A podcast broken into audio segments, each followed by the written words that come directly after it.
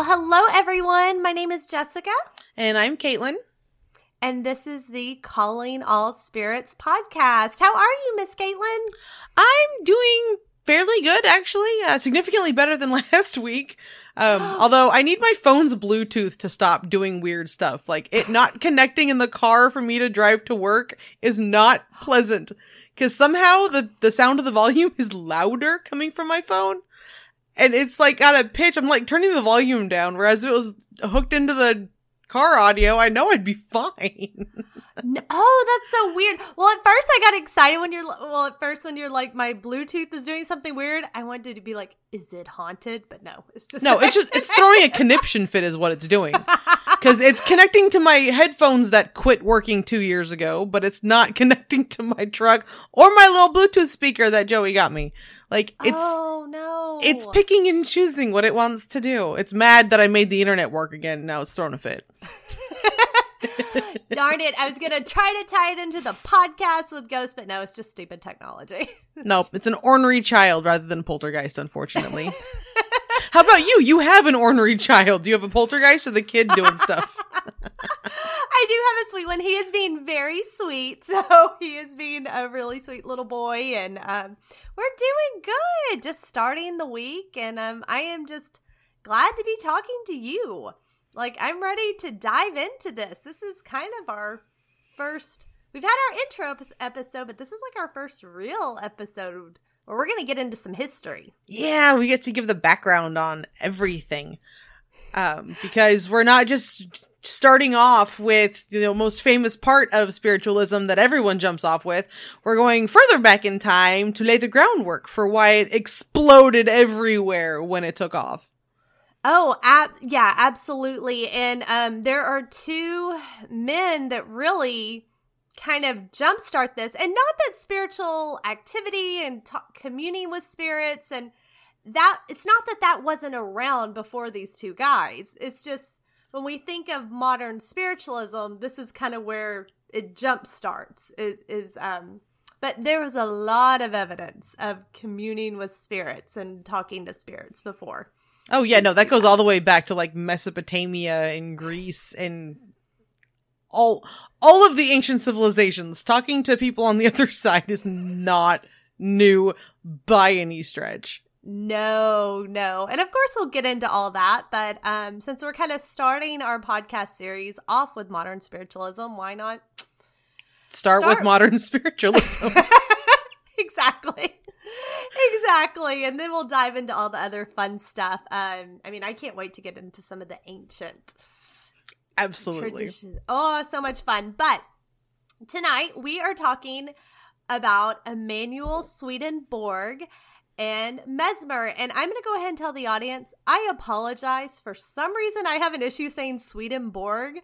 And you know what? It may come off as Swedenborg. I apologize to him in spirit.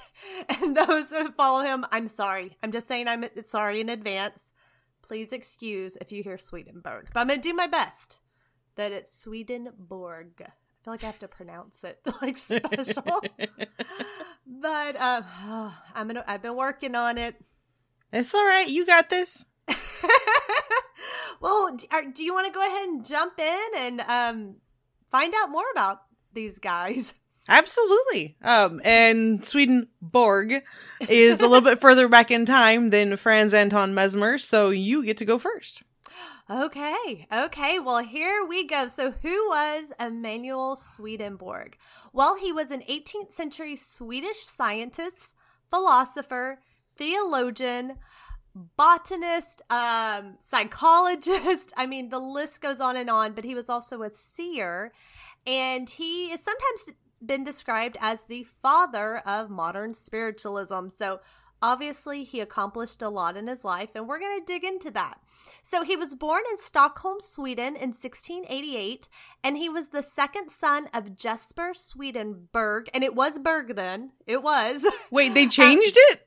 They did. They did. Um, they became nobles and then it changed to Swedenborg. So Oh, I think that's why I get confused. It's like the just. It's like the the Duchess when she went from Georgiana to Georgiana or whatever the heck she shifted it. Like its pretension is why Oh my god. I can't. I can't. So I guess technically when I go, say Swedenborg, I'm not completely off. It was that. It just changed. Now You're just I'll listening to his grandma over his shoulder saying, That's not how you say our name. Exactly. Get over yourself. You're right. It's their fault. No, I'm just kidding. Okay, so it, it makes sense to look at who his father was. So Sweden, Jesper Swedenborg, his father was a prominent member of the Swedish clergy, court chaplain, professor of theology, and later a bishop.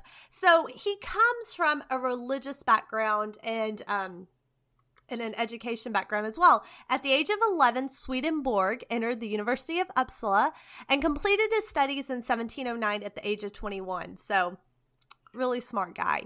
Now, as was customary for men of his status and his wealth, Swedenborg journeyed abroad to expand on his knowledge and fascination of mainly at that time it was mathematics and natural sciences. So, I mean, this sounds amazing. He traveled to England, Amsterdam, and Paris, France, just studying everything he was interested in, which included bot- botany, geology, zoology, and the sciences. He even ran in the same circles as Sir Isaac Newton as well. Where do I sign up for reincarnating into that life? no kidding.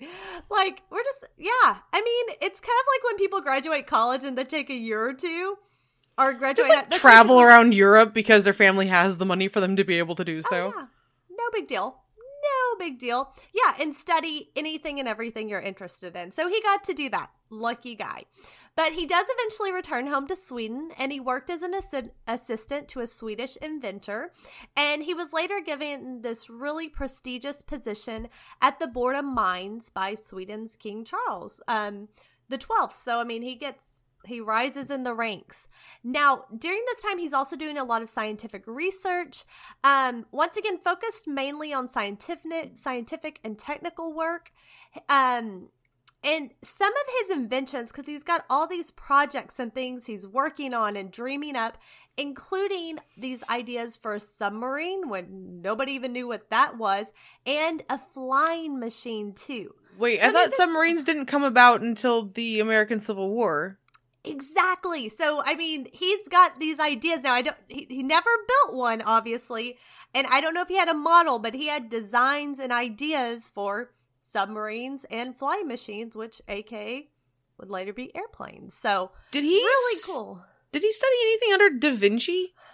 I don't know. I know where you're going. I don't know. And if that's where some of his inspiration came from, because you're Yeah. right, Da Vinci had a flying machine. So possibly, I mean, he's traveling around Europe. Very possible. He's writing books on chemistry, physics, and the first book in Swedish on algebra. So, Oh, is that all? no. And it's kind of like, okay, so why is he the father of modern spiritualism? We're going to get there. So, his next work, Dynamics of the Soul's Domain.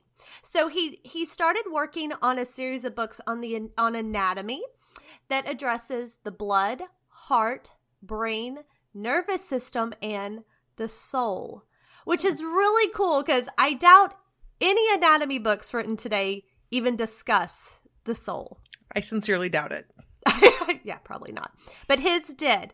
And he described this subtle spiritual fluid that permeates and sustains all liv- living creatures. And it basically flows with the blood throughout the body, but it's a spiritual fluid. Um, and just the body, the reason we have our energy and we sustain life is because of God. And so this is where the spiritual fluid comes from. It all comes from God. Hmm. And that's how the body works. So that was his idea. So we're getting a little bit closer to that spiritual side of him. We're working there.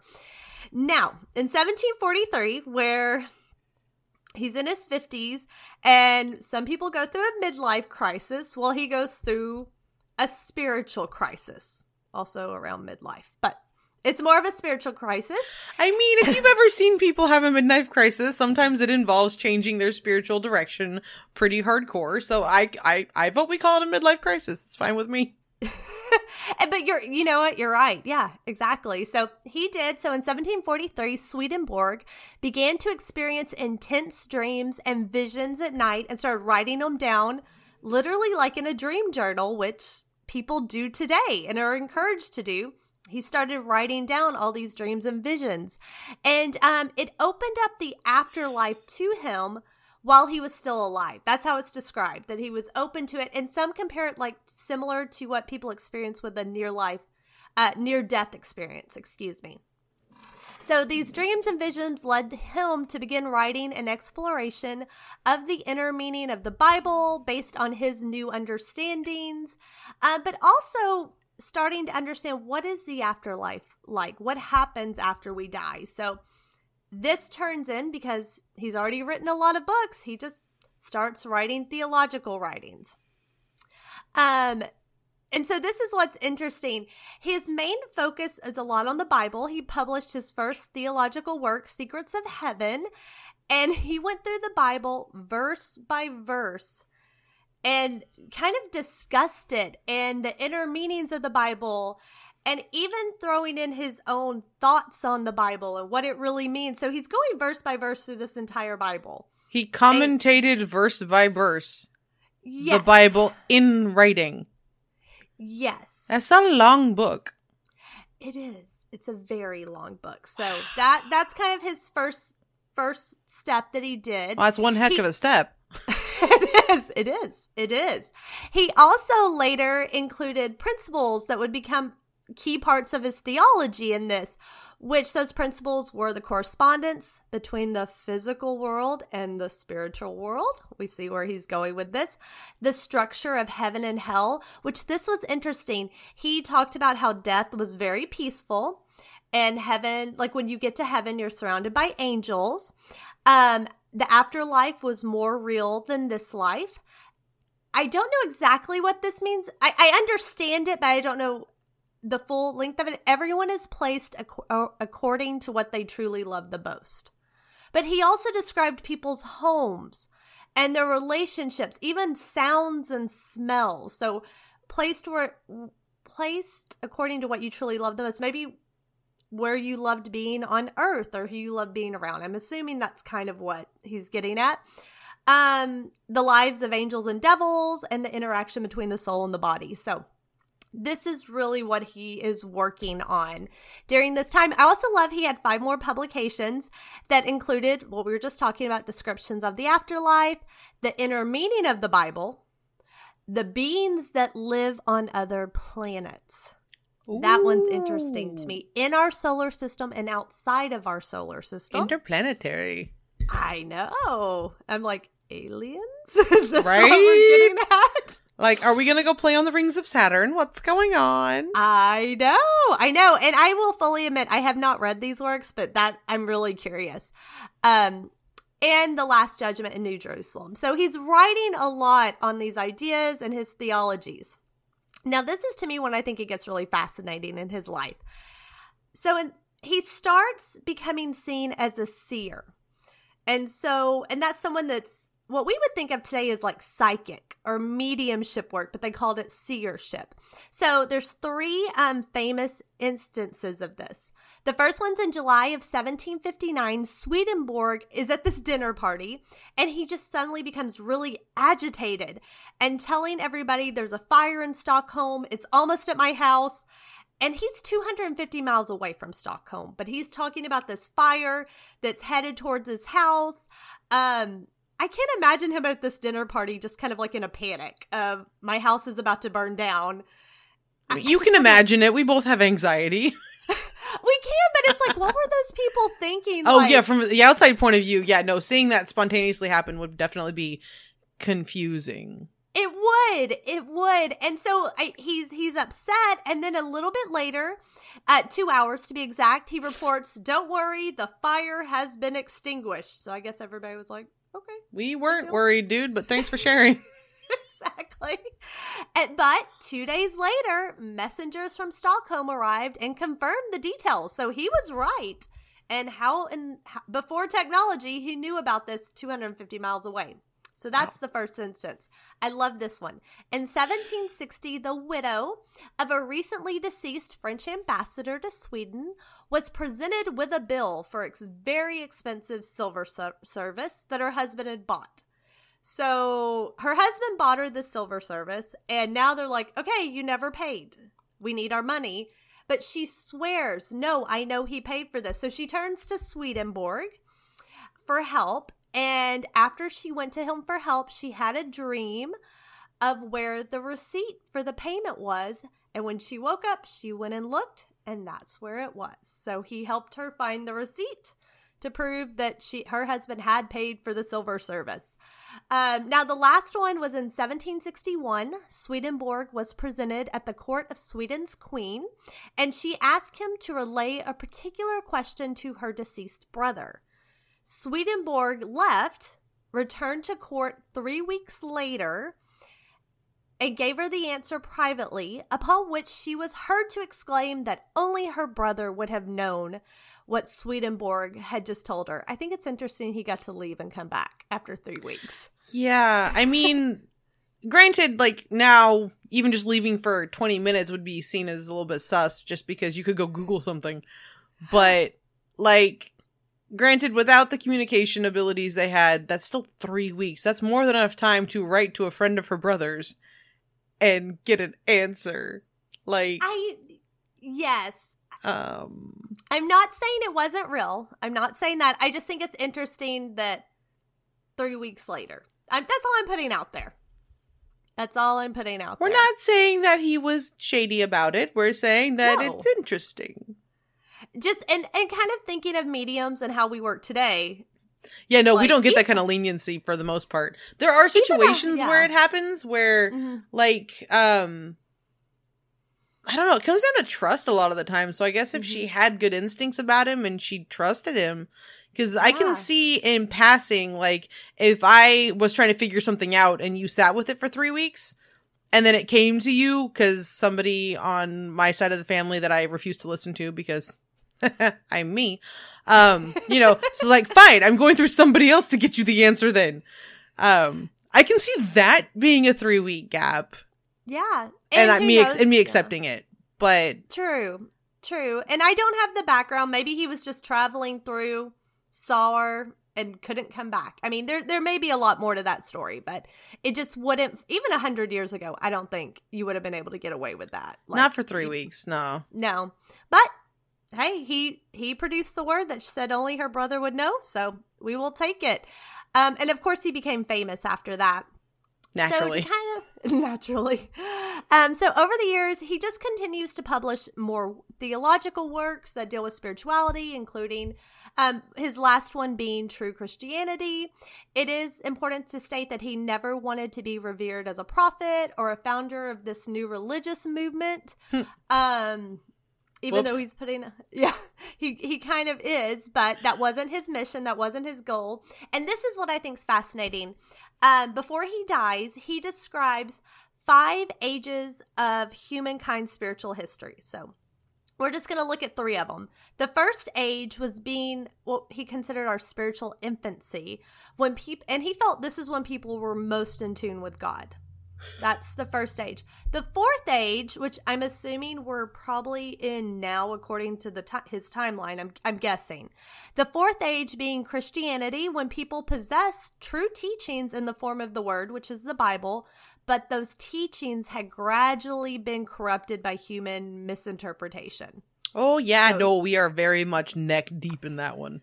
Yes, I kind of feel that too, only because when I look at the fifth age, I don't think we're there. So that's why I feel like we are very much in the fourth age. Now, his fifth age, the final age, was the emergence of a completely new religion in which people would have a much clearer and more direct understanding of spiritual truth.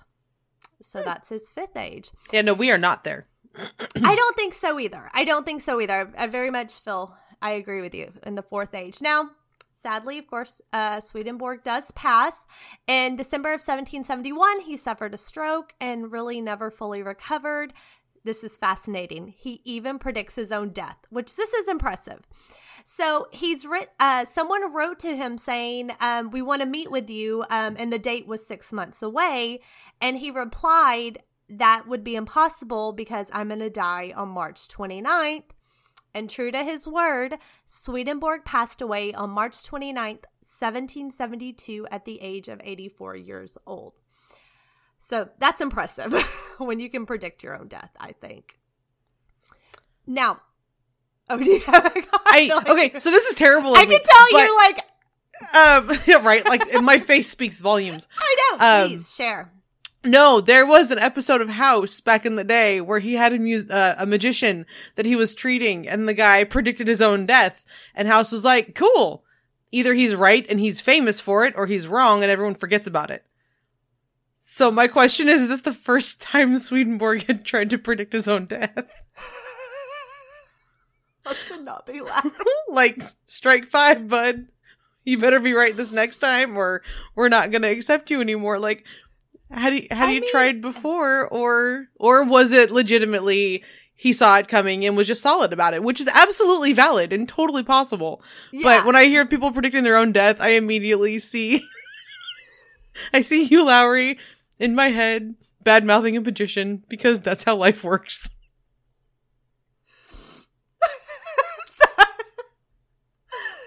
well, I mean, it's true. It's true. We will take it on history that he nailed it and knew what he was going to, but it's a valid question. It's a very valid question. So, to finish Mr. Swedenborg out and his connection to spiritualism, which we know spiritualism is this new religious movement that emerges in the 19th century.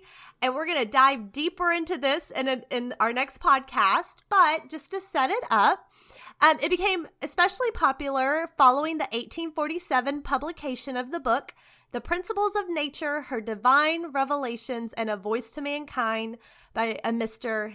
Andrew Jackson Davis. And Davis claimed to have received the book's content from the spirit of Emanuel Swedenborg, who visited him in a trance.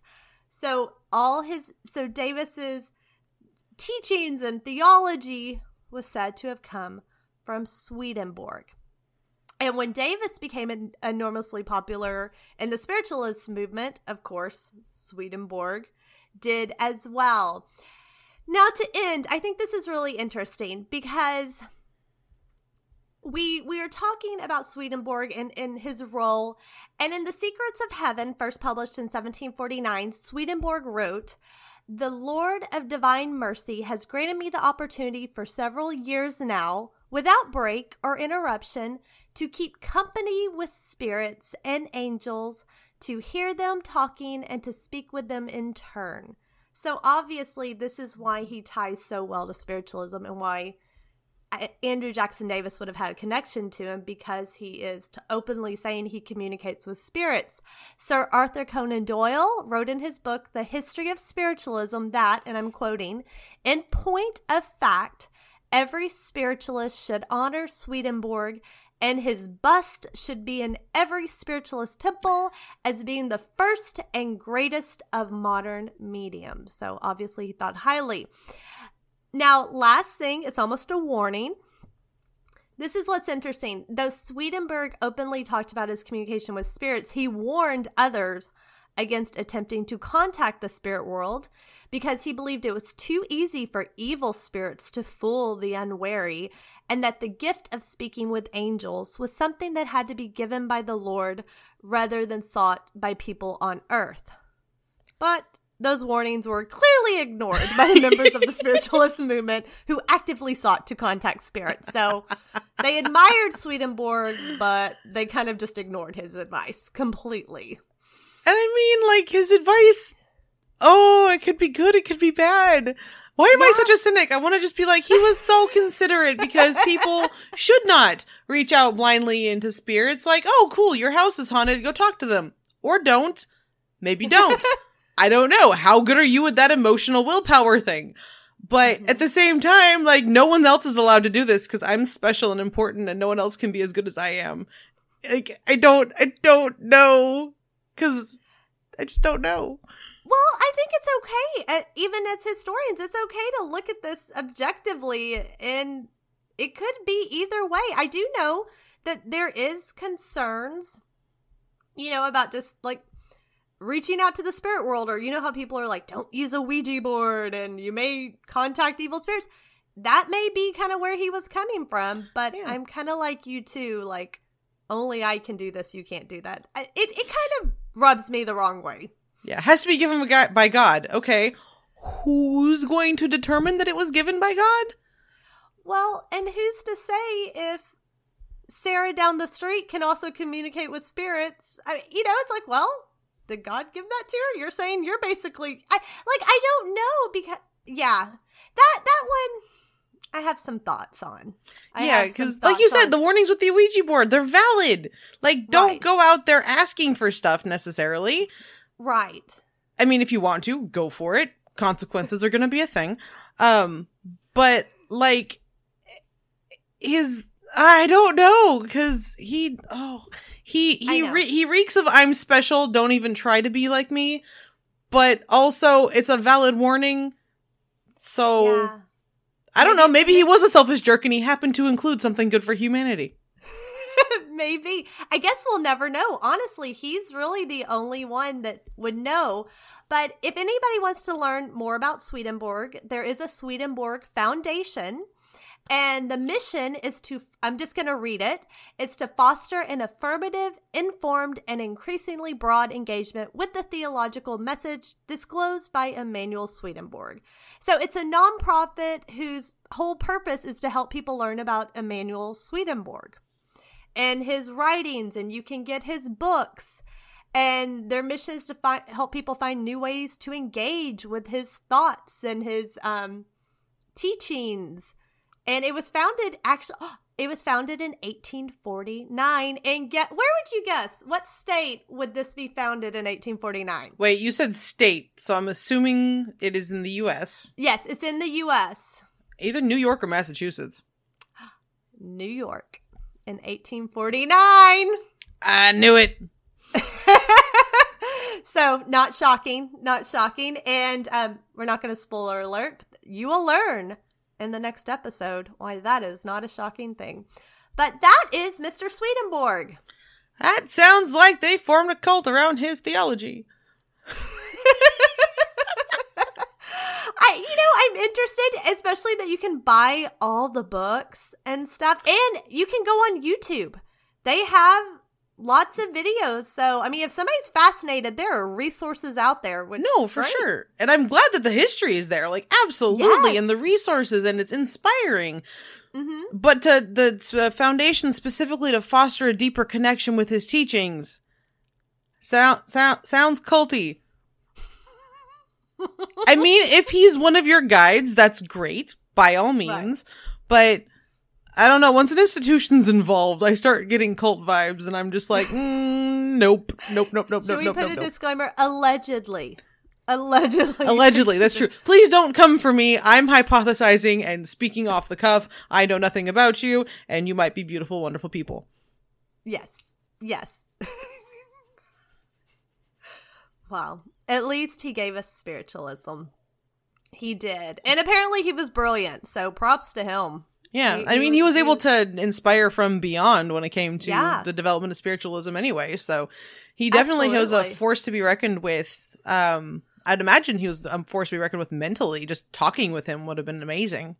Oh, I would think so too. And just his vast knowledge. And like he wrote his books in um Latin and then it was interesting when he published his first works, he didn't put his name on them. And Really? then once they become yeah, became like more well known and people admired him, then he was like, Oh yeah, I wrote those. then put his name on it. Well, all right So- then. I know, I know. Then he claimed the works. Interesting, interesting man, and apparently Andrew Jackson Davis admired him, so props. Yeah. Good connection. that is true. a very deep connection because it was in a trance. All right. Well, might as well go on to the next uh, heavy influencer for the development of spiritualism. Now, this one's name, he himself probably won't be known to a whole lot of people, but I know that when I first heard about Franz Anton Mesmer, my immediate thought was Mesmer like to be mesmerized, like to be hypnotized by somebody. Literally that. It is literally to be hypnotized because he is the uh the forerunner of that. So before I actually get into his thing, just a quick side note content warning for people. Um, if you can't handle any more conversations about d- disease, quarantine, and pandemic responses, um, I'm I'm sorry, but that's gonna come up. It will not be everything. It will not be terribly long, but it's it's gonna come up because he got his start in science too, and public health is a thing that's happening around him. So to get started, hypnotism. What do we know about it? Mostly what we see at the state and county fair, yeah? yes. I mean, we all see the hypnotist up there. And then if you're probably an older millennial or, you know, older Gen X, definitely boomer generation, you'll probably recall those uh quit smoking or lose weight hypnotic hypnotic ta- tapes that you could buy for like what, 15 20 years but definitely in the 90s. Um, Yeah. lose weight in 30 days. All you gotta do is listen to this tape every night while you sleep. like, I mean, it has permeated our culture for sure. But basically, hypnosis, its definition, is the special psychological state with certain psych- physiological attributes resembling sleep only superficially and marked by a functioning of the individual at a level of awareness other than the ordinary conscious state. This state is characterized by a degree of increased receptiveness and responsiveness in which inner experiential perceptions are given as much significance as is generally given only to external reality. So, what is suggested to you becomes an existence in your head, and that becomes reality for you. And while in the hypnotized state, the individual appears to heed only the communications of the hypnotist. So, I don't know if you've seen uh, any of those the shows or the um well live shows or television shows where the person who's under the hypnosis is so far under that they literally only can seem to hear the communications or the talking of the hypnotist even though there's like 50 people around them talking Yes, yes, yes, yes. um, well, apparently that's a standard thing. And they typically only respond in an uncritical automatic fashion, kind of like you're in a trance, like that, that kind of monotone response. Um, Right. and in the hypnotic state, the individual tends to see, feel, smell, and otherwise perceive in accordance with the hypnotist's suggestions, like I said. And even if those suggestions may be in contradiction to the actual stimuli in the present. I don't know why I always think about it because I don't think I ever saw it in any of the live shows I went to at the fair. But Uh-huh. things like you're being tickled by a feather. No, you're being um pinched or poked by pins when he's actually just tickling them with a feather and they scream in pain. yes, I have seen that. Yeah. Uh-oh, super trippy. Graduation. That's what we always had ours was at project graduation. Senior year. But no, I know what you mean. Yeah, they'll do whatever he says. Absolutely. And then it can extend like past the hypnosis. It's called the post hypnotic state where the effects of the suggestion can last for days afterwards, which I mean, on one hand sounds terrifying as far as feeling like you're being poked by pins whenever you get tickled by a feather, but is literally the point of the weight loss and stop smoking tapes. Uh, It's supposed to Oh, last for days and days and days, and you just keep kind of reinstating the software, so to speak. right. And I mean, technically, the history of hypnosis itself is as ancient as anything else that we're going to talk about. Like, it's not new and it's not novel. It dates right there with sorcery, magic, and medicine, and it's been used in all three of them too.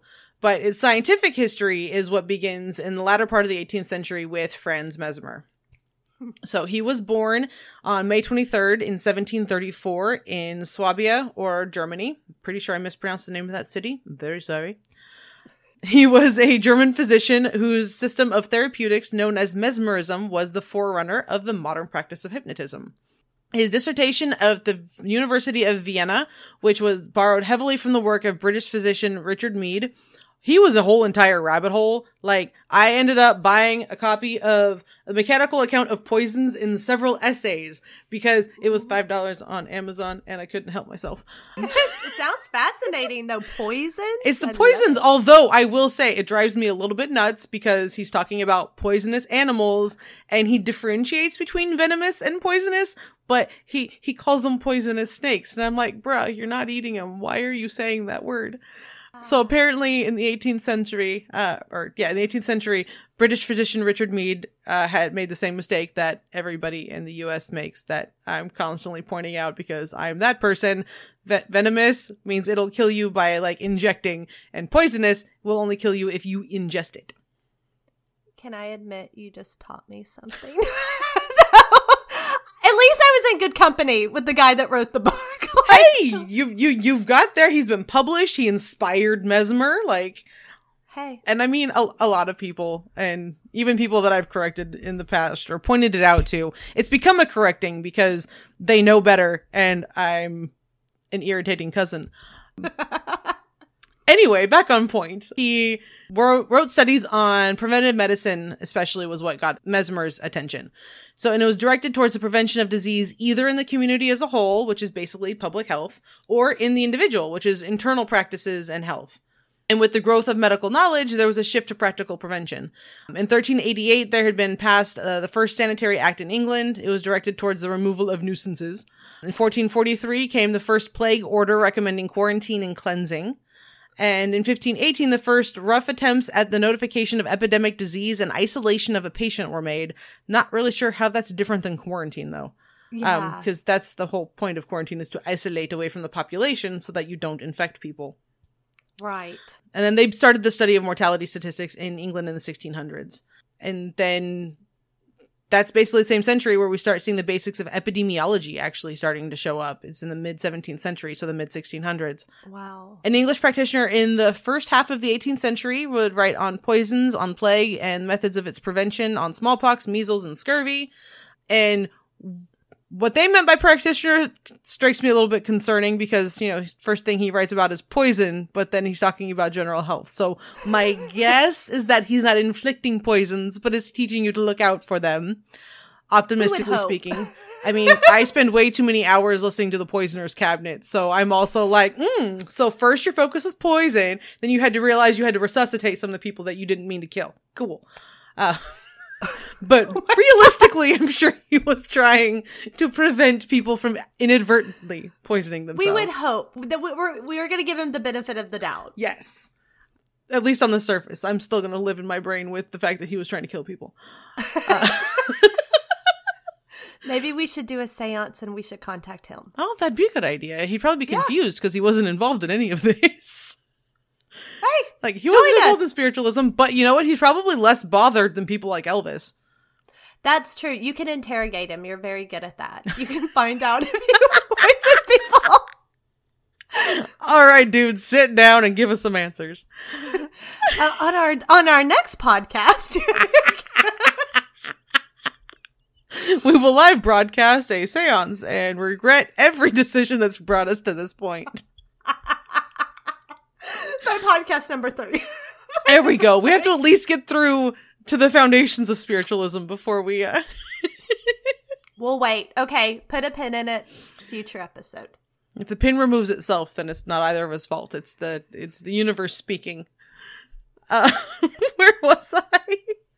I'm sorry, I interrupted you. We were talking about how he may have poisoned people, but we don't think he did. We think he was helping people not to poison themselves. There we go. Yes. So, along with this timeline, there was also vaccination was being introduced. So, by 1798, when we have the early and middle years in the 19th century, which is the 1800s, they're notable for the discoveries in the transmission of t- contagious diseases like typhus, cholera, typhoid fever, childbed, or puerperal fever, which is a whole other problem I have because I spend too much time studying this time period. I, I really want to go to the Mutter Museum is my entire takeaway because he was a big proponent of hand washing and the guy who he was fighting with was a big in gynecology and he refused to wash his hands, going from patient to patient to cadaver to patient. Oh, sorry, I'm like gagging. Of course you're gagging. You've had a kid. You know how gross it is without having to worry about cross contamination from a dead body.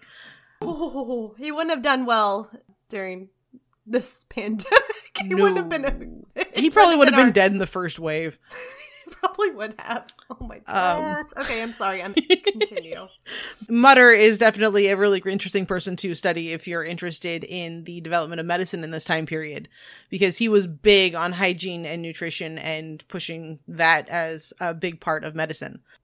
Now, what Mesmer suggested was that there was, on top of all of the things that were being discovered about the human body and how d- disease transmission works, he was suggesting that there was a gravitational attraction of the planets and their effect on the human body.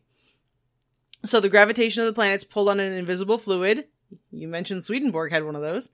Yes. Um, and that invisible blu- fluid would be pulled on He initially called it animal gravitation or animal magnetism, which is not what we mean today by animal magnetism. This has nothing to do with pheromones and attraction and the dating scene. Uh, this is literally the gravitation of magnet magnetic poles between big centers of gravity.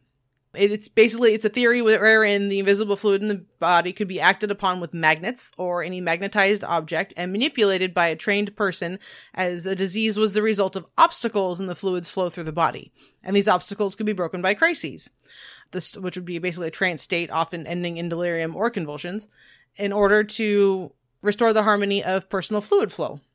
Mesmer devised various therapeutic treatments to achieve harmonious fluid flow. In many of these treatments, he was forceful and rather dramatic as a participant. Now, I want to give a little bit of credence to this one because this sounds really similar to both acupuncture and acupressure and the Ayurvedic principle of marma points.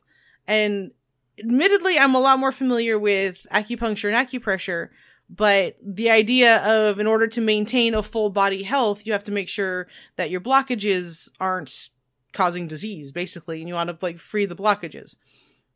I'm not well versed in any of these topics enough to be able to lecture anyone on them but because it's a it's a school of thought it's a it's a medical practice that exists in very diverse cultures i mean Mesmer may not have been making this up. He may have also come into contact with people because this is, you know, far enough in time that we've had contact with Asian cultures and adapted, quote, snagged and used for our own purposes.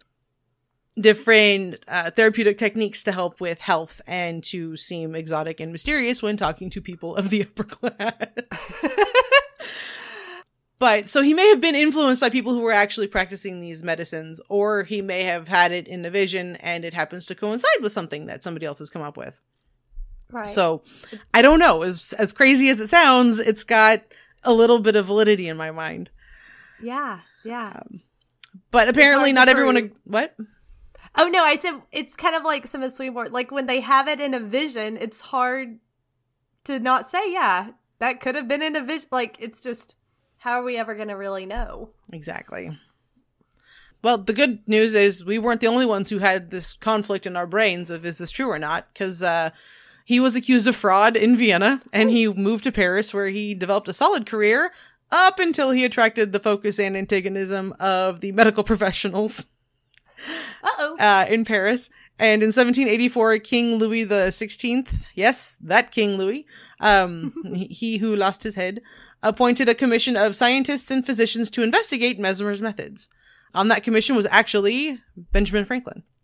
Wow, very cool. Yeah. Uh, well, cool for us to know about, not cool for Mesmer. They reported that he was unable to support his scientific claims and the Mesmerist movement faded.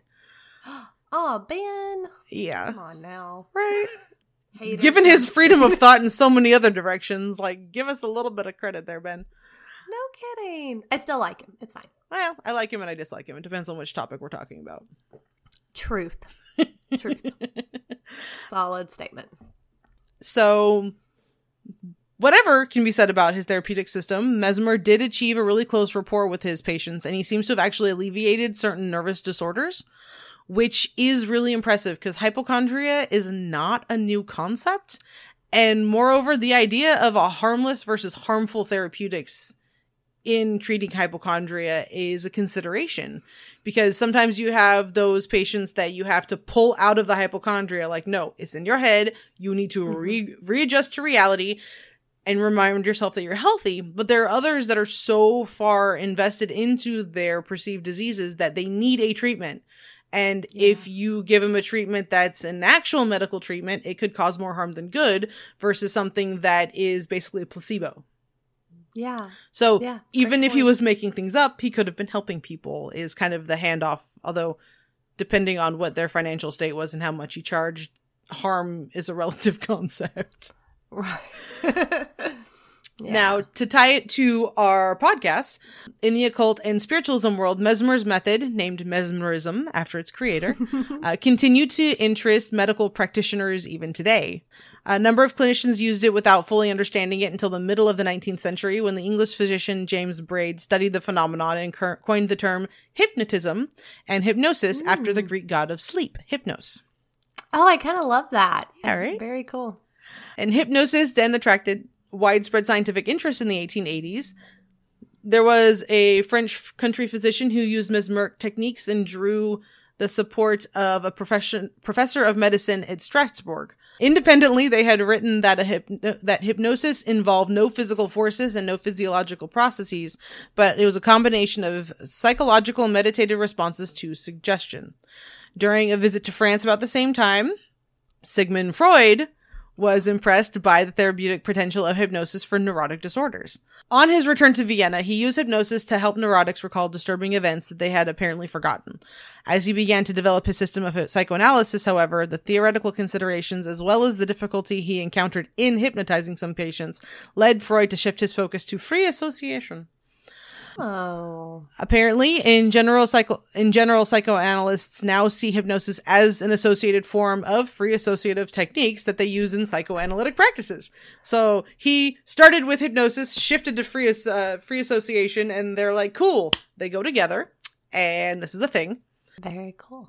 And hypnosis was actually used as a technique in the psychoanalytic treatment of soldiers who were experiencing combat neuroses during World Wars One and Two. Wow. Yeah. That's Some researchers have even more recently put forth uh, different theories of what hypnosis is and how it can be understood, but there's still no generally accepted theory for the phenomenon. Oh, that's interesting. Yeah. And this was like the the last dates that it really gives us strongly as far as it entering the scientific world is in the 1880s here in the states, which is you know dead center in the waves of uh, in all of the waves of spiritualism here in the states and like we know that a big part of what kept spiritualism going was the development of all these different sciences like if you can transmit a message via telegraph wire why can't you transmit a message across the spiritual plane And Right. so you add the science of hypnosis into all of this Mhm. and it does add a different level of credence to a lot of people however it also lends credence to frauds because if you can hypnotize the people sitting at your table then they all believe that they saw a thing that wasn't really there so That's true. it can be seen in lots of different lights Oh, yeah. So the story of spiritualism that yes, you have real mediums putting that out there, but you have a lot of people that took advantage of the movement too. yeah and you also have that a lot of people who feel like they can't deliver on command so mm-hmm. even if they are a real medium Mhm. 30% of the time. The other 70% of the time, they have to make up for it with a little bit of uh, flash and bang. Yeah. I never thought about though, you're right. If you're a good hypnotist, that would be so easy to just hypnotize your sitter. Gosh, that's fascinating. Oh, then you could make them see whatever you wanted them to see. I mean, probably even hear or feel. Wow. Yup. Very interesting. But yeah, um, he is not considered a father of any aspect of the spiritualist movement the same way Swedenborg is, but he was definitely a heavy hitter and a massive influence to the movement. Fascinating. Very cool. I mean, going from what we think of as county fairs or just seeing it, you know, on stage to gosh, the whole history of it. It's really fascinating. And that didn't even get into the history of the ancient practices, which I have not gone into um, in my studies nearly enough. But it's, I mean, the suggestibility of the human mind has turns out has been a thing for as long as humans have had minds. Wow. That would be an interesting deep dive into ancient hy- hypnotism. Well, and how we still have hypnotherapy today. Mhm. And that it, it's still a, a really popular alternative for people. Absolutely. I mean, not to keep quoting medical shows, but there's a whole episode of Scrubs where Turk was doing uh, an appendectomy on somebody who, rather than being knocked out with anesthesia, was hypnotized. Wow. They woke up midway through the procedure, but Yeah, I watch too much television if that's not abundantly clear. No, I do. I just I, I one I watch enough as well. I I just can't contribute yet. I will. like I can't tie in my guilty pleasure of the Real Housewives to this yet. I'm sure we uh. will find a tie-in, if only because we're going to talk about the Gilded Age, and there are definite comparisons there. Yes, there are. There are. Ab- absolutely. Absolutely. Well, there are Real Housewife episodes where they have mediums come. Those would be fun to pick apart and watch. Oh man, that means I'm gonna have to watch them. I'm going to make you. Fine, but we're gonna be recording in person, and there's definitely gonna be wine. No, but it's just interesting how these things still not only did they influence spiritualism, but they still influence us today. It's um it's just really cool. I mean, it makes me think of that saying the past is never really past. It's still everything still has an impact on modern day. Oh, absolutely. That's why. I mean, that's why I love studying history. It gives me context for why things are the way they are now. Absolutely. Well, that's a great way to start. That and especially as we deep dive next week, you may be hearing some of these names again. So stay tuned. But until then, um, I am Caitlen, This is Jessica. and this is Calling All Spirits.